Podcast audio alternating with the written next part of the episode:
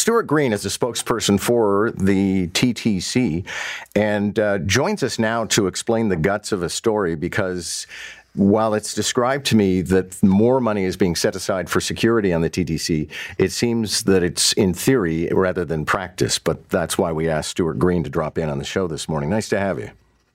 Good morning, John. Okay, so if I understand this correctly, the board or the committee or commission has effectively empowered the C E O, Rick Leary, to use more money on security if he feels he needs it. Um, but is this necessarily like, here's fifteen million bucks, go spend it on security? Uh, well, no, it's absolutely not that. Okay. Um, so we've done this a couple of times before. We did it during the COVID pandemic. Uh, we did it during uh, the cybersecurity incident that we had a couple of years ago as well. So this is something that we do transparently. We take it to the board. We say, should we need to take extra precautions in terms of security, cleanliness, those things that we've upgraded uh, in the last few months? Uh, should we need to do that in in, a, in an exponential way, extend some contracts, for example? Uh, he will have the ability to do that, but he will have to report that back to the board. So all of this being done transparently. Uh, as well, City Council still needs to sign off on the drawdown from our reserve. So uh, that remains uh, that remains to be voted on. Um, they've done it before. I, we would hope they would do it again. But uh, again, it's, it's all done transparently. We take it to the board first. They approve it. Then we come back to the board and say, here's how we spent it, if we need to spend it. Okay. And you mentioned reserve. So this is money that is there.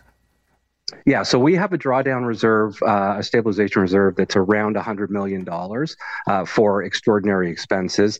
Uh, the plan would be that if we do do the drawdown, we would replenish that at the end of the year. We often underspend in some areas, um, which is quite common. Uh, so if we uh, if we do need to draw it down, we would replace it at the end of the year. Okay, so let me ask you. I mean, it's been some time now that we upped the presence of police and that we uh, went on a spree to put more private security guards um, on the transit system. Is it making a difference? Well, so I can tell you a couple of things. I mean, we had some numbers yesterday that were presented at our board meeting that show in January, uh, the actual incidents dropped from about one hundred forty-five in December to about one hundred sixteen in January.